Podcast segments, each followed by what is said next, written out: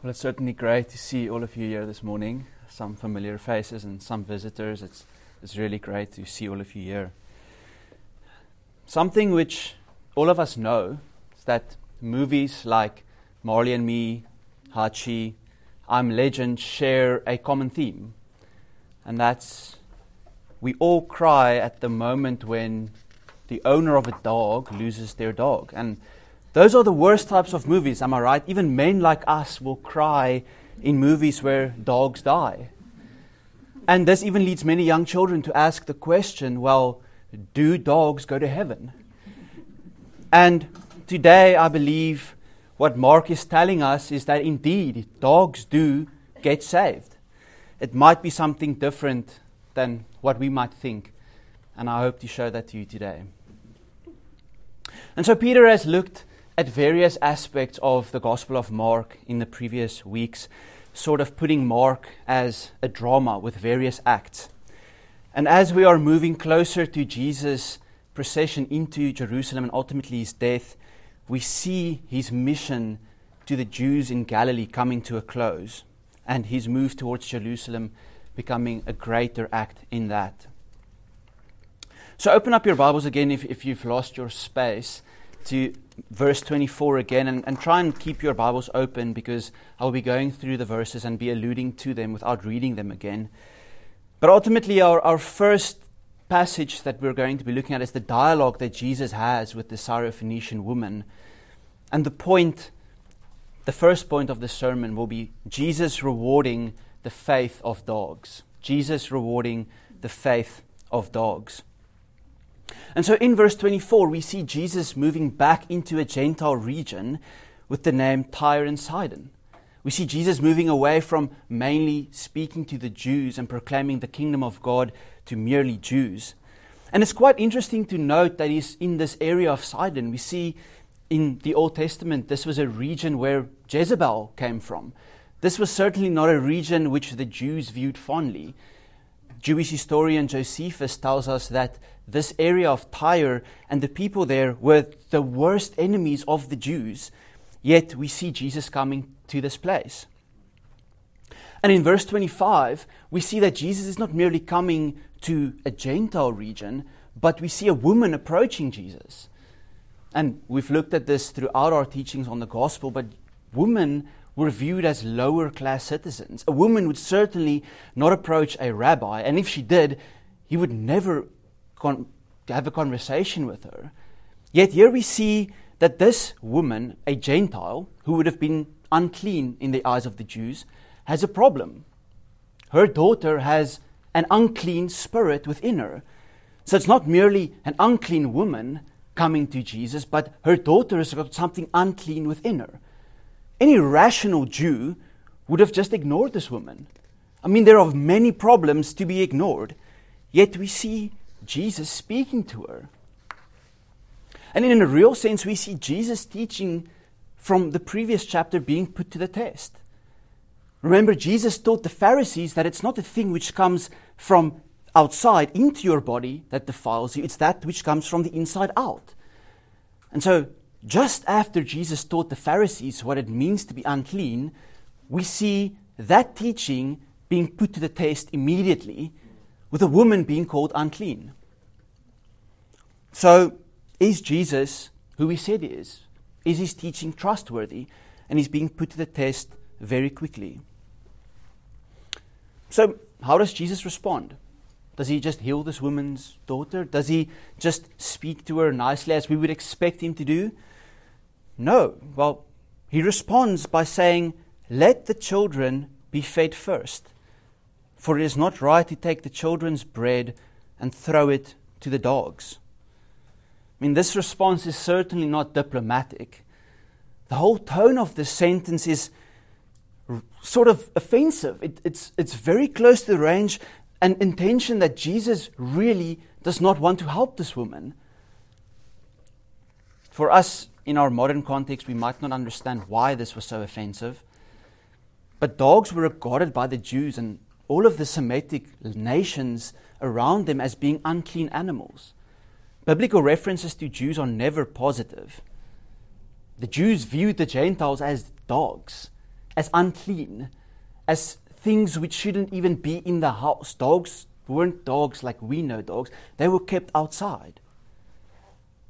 And so, this is the sort of language a Gentile might expect from a Jew, sure. But Jesus, Jesus saying to this woman that she's a dog and not part of the children of God. But then, secondly, what is Jesus meaning when he tells her that the bread is merely for the children?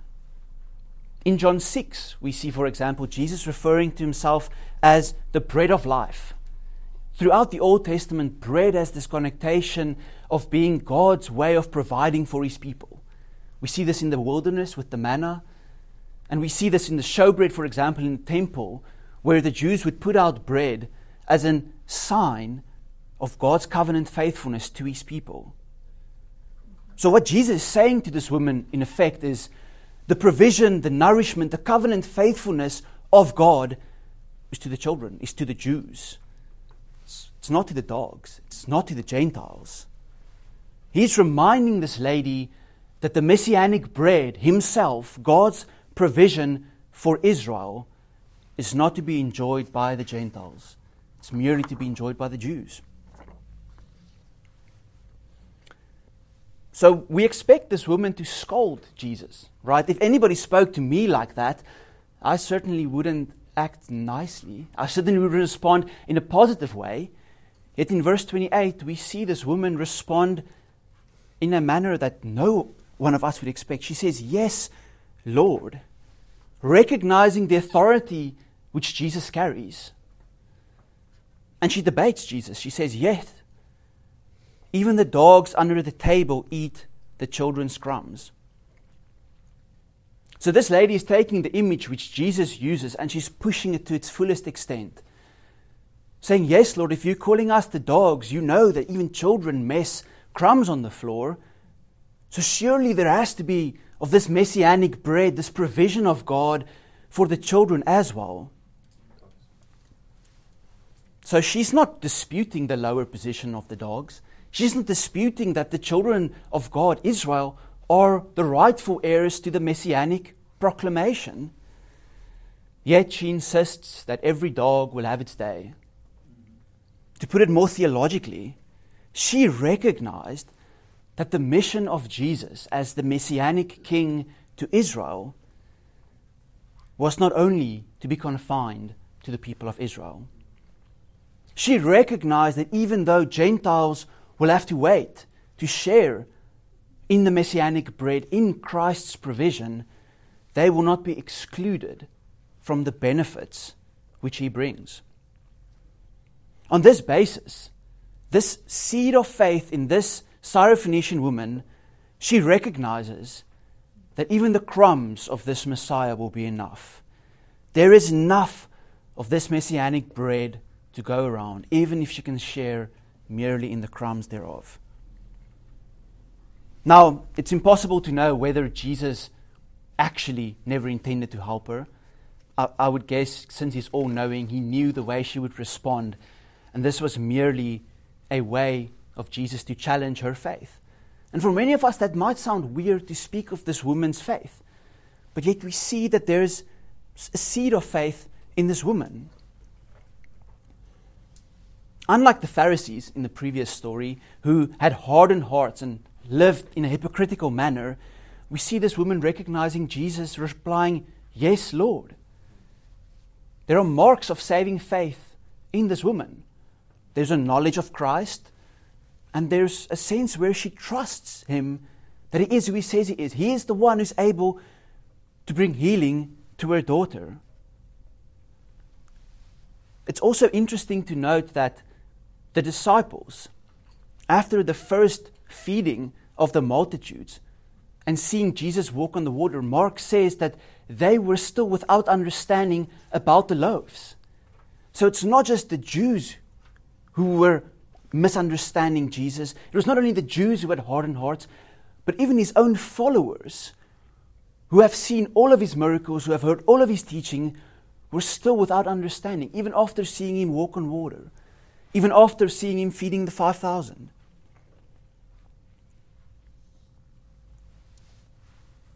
Some of you today might be here doubting whether you have saving faith, whether the knowledge that you have of Christ is enough to save you. Yet here we see a Syrophoenician woman with a slight knowledge of Christ, partnered with trust in Jesus, that He is who He says He is, and He will do what He says He will do, being rewarded for that seed of faith. Many of us feel like our faith is but a mere seed. This woman threw everything she had at Jesus. She had no other option. Her daughter was afflicted by a demon. She threw everything she had at him with the small seed of faith that she had. Knowledge partnered with saving trust in Jesus. She recognized that she had no claim to this Messiah. She recognized she had no claim to come and ask Jesus for a miracle. She recognized that the bread of life was primarily to the children of God. Yet, in receiving the crumbs, she knew it would be enough. Let us approach Jesus in this manner, not as those who feel we have a claim to the things he brings or the things he says, but humbly, as those in need of grace and in dire need of this bread of life, where even the crumbs would be enough. And so we get to a second story a healing of a man who was deaf and had struggled with speech. The second point of the sermon, we focus on this. I've titled it Jesus opening the ears of deaf dogs. Jesus opening the ears of deaf dogs. So Jesus moves from this one Gentile area, Tyre and Sidon, to a second Gentile area in the Decapolis. And can you remember in Mark 5 when Jesus came to this area and he healed the man possessed by legion? There was clear animosity towards Jesus when he left. The people chased Jesus out because of the pigs dying. So the people in this area asked him to leave. Yet, what is their response to Jesus this time? In verse 32, we see that people bringing this man to Jesus. The Gospel of Matthew also tells us about this event.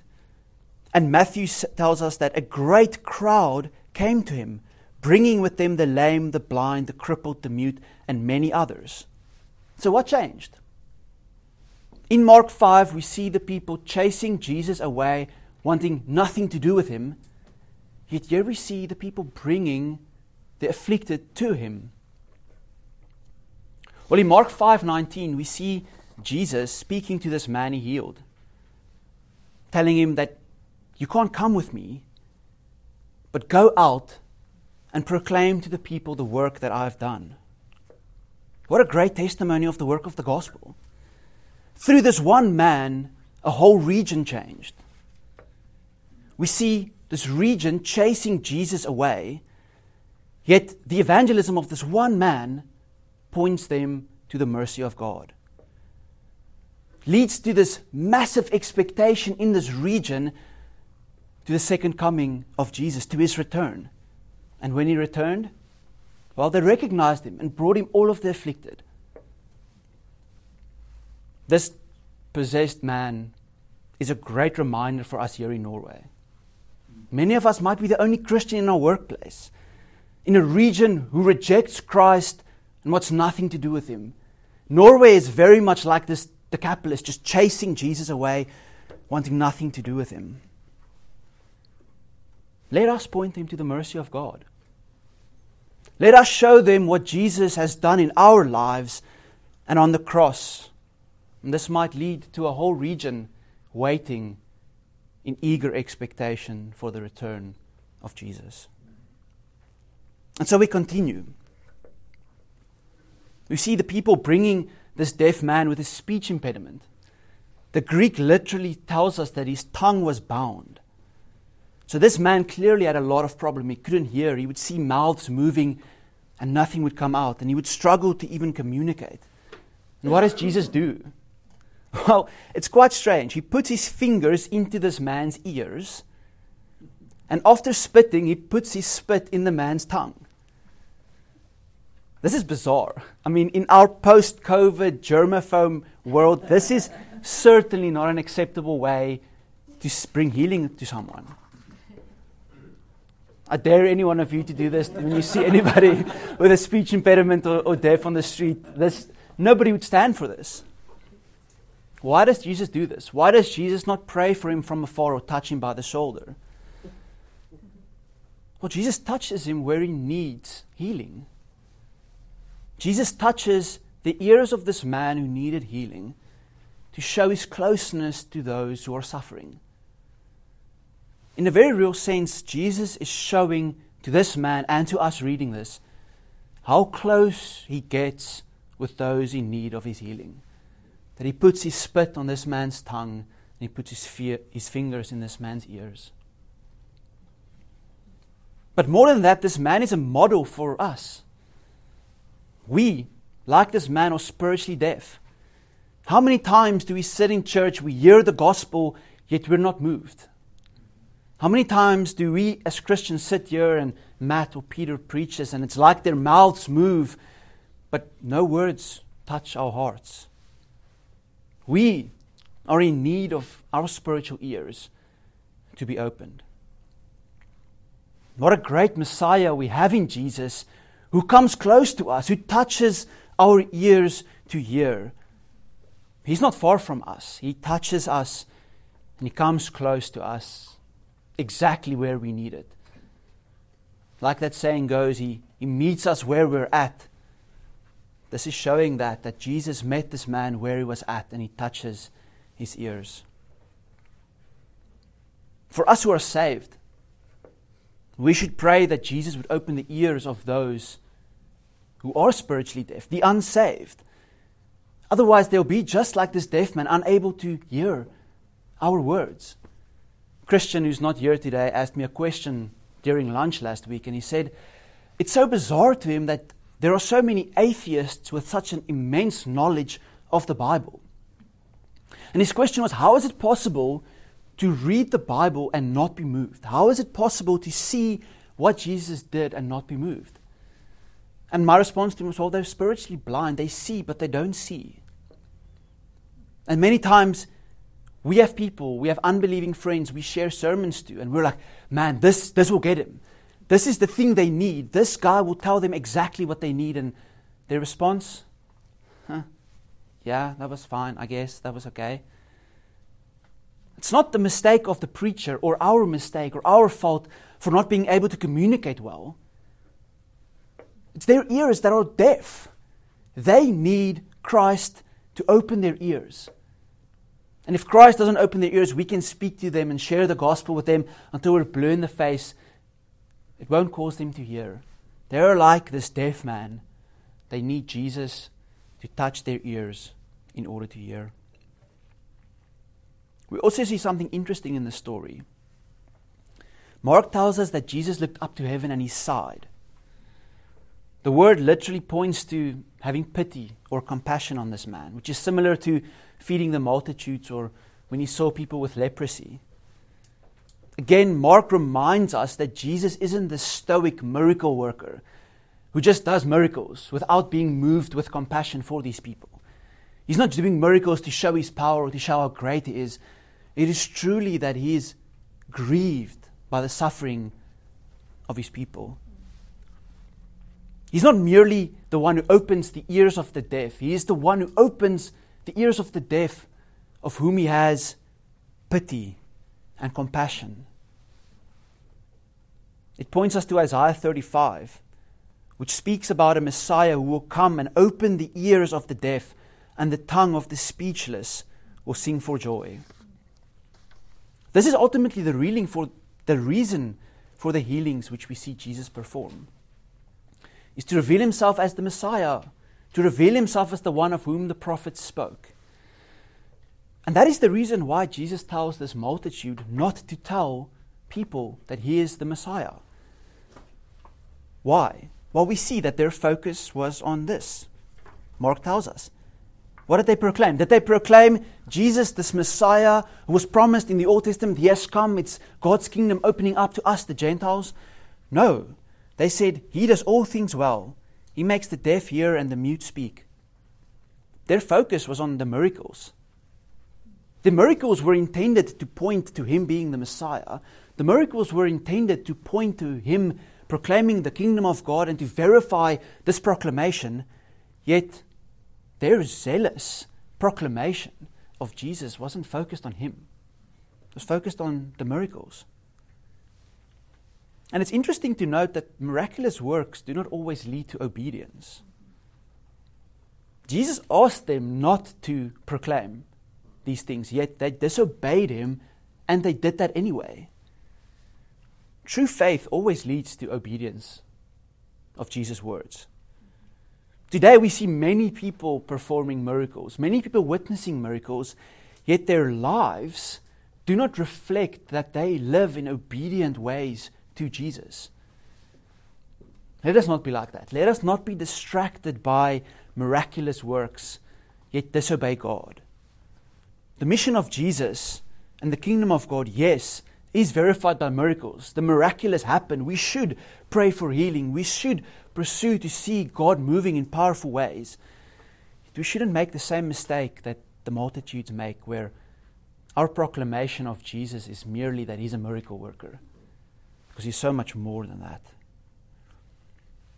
In Mark, we see the kingdom of God is opening up to the dogs, to the Gentiles. He's rewarding the faith of dogs, rewarding the Gentile faith by healing her daughter. And he opened the ears of a de- deaf dog in the second point. And this final episode where Jesus feeds the multitudes kind of brings this point of the inclusion of the Gentiles home with the third point being Jesus feeding hungry dogs. Jesus feeding hungry dogs. And as Matt read that story, it's quite easy to feel a sense of deja vu. I mean, Mark 6:30 to 44, which Peter preached on a few weeks ago, has almost exactly the same narrative. A great crowd, a great crowd gathers to hear Jesus teaching. They have nothing to eat. Jesus has compassion on this hungry crowd. He tells his disciples to go and fetch something to eat. They find some bread and fish. They see it's not enough. And he multiplies it. The great crowd eats and they're satisfied. So, for this reason, many people have argued that it's actually the same story just being told twice. I don't think that's the case. I don't think Mark tells uh, any healing stories twice. He tells a story to point to it. There are also many differences between the stories. The one was in the Jewish area, this one is more in the Gentile area of the Decapolis. The reason why the people needed or couldn't have food, in the first story, they didn't have enough money to buy food, yet here they don't have enough bread. And also the number of baskets being left over, 12 verses 7. So the real question is why does Mark tell us this? Why is Mark showing us another feeding story that is so similar to the first one? I mean, he's already showed us that Jesus is the Messiah. Jesus is the one who is the one providing for the Jews in the same way that God did in the wilderness. Is Mark just beating a dead horse here? I think the key in understanding what's going on here is to look at the development from the first feeding to the second one. So we have the first feeding with Jesus feeding the Jewish 5,000. He then walks on water. And in that story, Mark tells us that the disciples were still unable to understand about the loaves. Meaning, they saw this miracle, they saw that Jesus is God, yet they're still without understanding.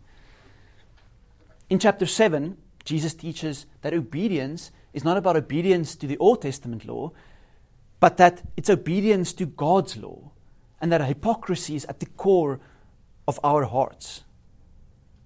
And then we have the Syrophoenician woman begging to have some of the crumbs of this messianic bread. And so, this feeding, Mark is telling us that Jesus is not coming to merely give the dogs crumbs but that he is feeding them in exactly the same way as he fed the multitudes of Jews in Mark 6. This feeding story shows us that Jesus isn't feeding the dogs the crumbs and the children get bread. Both the dogs and the children get bread in the same way. The mission of Christ and the proclamation of the kingdom of God is now proclaimed to the Gentiles in exactly the same way as it was proclaimed to the Jews. The Jews hear a similar message and they share in the same bread as the Gentiles. The Jews and the Gentiles share in exactly the same messianic bread. This feeding of the 4,000 Gentiles, this fills out this narrative which started with the Syrophoenician woman about allowing the dogs to share in the crumbs. In this discussion, Jesus shows us that the Gentiles are now sharing in the bread.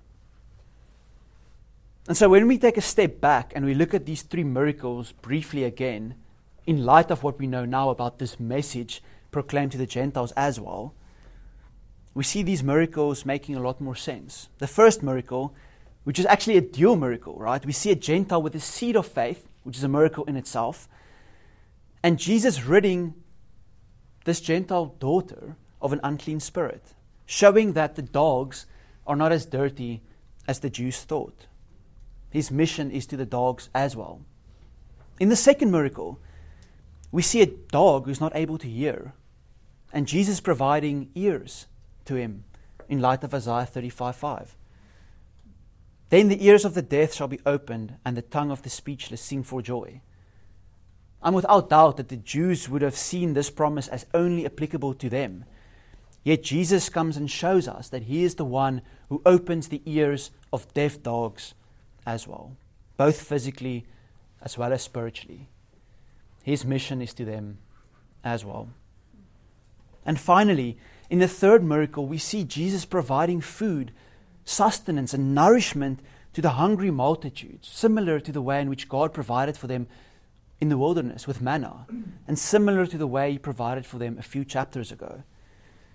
Jesus not only provides bread to the children, but He includes the nourishment of dogs, since His mission is to them as well. So, as we draw to a close, I think the thrust of Mark's argument might be lost on a lot of us. Since many of us grew up in church, We've heard the gospel from a young age, and we might assume that the Gentiles have always shared in God's promises.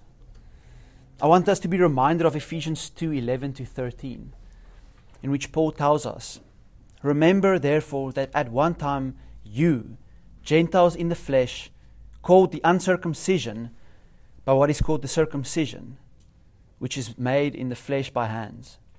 Remember that you were at that time separated from Christ, alienated from the commonwealth of Israel, and strangers to the covenants of promise, having no hope and without God in the world. But now, in Christ Jesus, you, who were once far off, have been brought near by the blood of Christ. Mark's purpose in including both feeding stories and including the stories of Jesus' mission to the Gentiles is to remind us that while Jesus is the Jewish Messiah, He's the one to lead us out of exile from sin into the promised land of eternal life. We all have the same problem Jew, Gentile, slave, and free. We all have sinful, defiled hearts in need of Jesus and His sacrifice on the cross. This story reminds us that there is no people group beyond the salvation of Christ. We should pray for people of all nations and seek to share the gospel with whoever we can. And this leads us to ask the question well, who are the dogs in our society? It's very easy for us to read this and be like, yeah, yeah, we were the dogs then, we're part of it now. But who are the dogs of society today? Is it maybe that blue haired lady waving her pride flag at the pride parade, shouting that abortion should be legal up to the point of birth? Do we pray for her? Or do we view her as a dog, unable to be saved, outside of Christ's safe, safe, saving hand? What about that uncle? That atheist uncle who just goes on about how Christianity is fake. At every Christmas dinner, he makes remarks about Jesus. He blasphemes. Can he be saved? Or is he a dog? defiled, unsavable. Let us not be like the Pharisees who think we've got a claim to Jesus and those who are the dogs cannot be saved.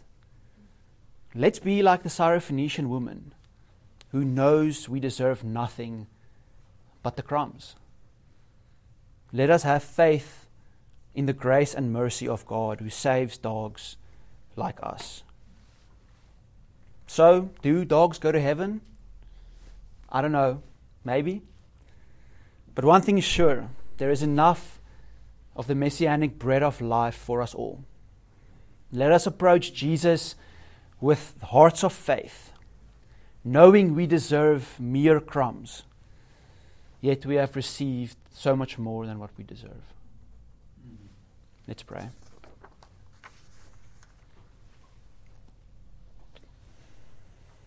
Lord, we come to you this morning with empty hands, acknowledging our dependence on you.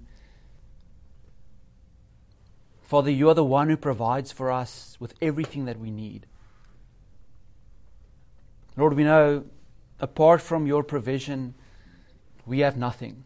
Apart from your providence in our lives, Father, we will go through this life naked with nothing. And so, Father, today we are in awe of the work of Christ on the cross, in awe of the work which unites us to our Heavenly Father, Lord. Lord, we, we thank you that we who are Gentiles by birth, Lord, we who share in absolutely none of the promises of Israel in the Old Testament, Lord, you have included us in those promises, Lord. You have given us your Son to die for us, that we might share in this messianic bread, that we might share in the spiritual nourishment and eternal life which you promise. Lord, I pray that we might not be like the Pharisees, who look to others who are not like us and think of them as dogs, unsavable, unapproachable, Lord. Lord, I pray that we might be humble and pray for those who are not Christian. Lord, I pray that we might have zeal to speak the truth in love to those around us and that we might share the gospel with the people of this nation, Lord. Father, you see the needs of the people in this country, Father. You see their spiritual bankruptness, Lord. A country that is so prosperous, a country that is so full of money and pleasure, Father, yet they are spiritually dead, spiritually deaf, Lord. Father, I pray that you may open the ears of the deaf, that they might hear the gospel of Christ. Lord, we are your servants. And Father, we pray and implore you, Lord, to use us as you deem fit. I pray this in Jesus' name. Amen.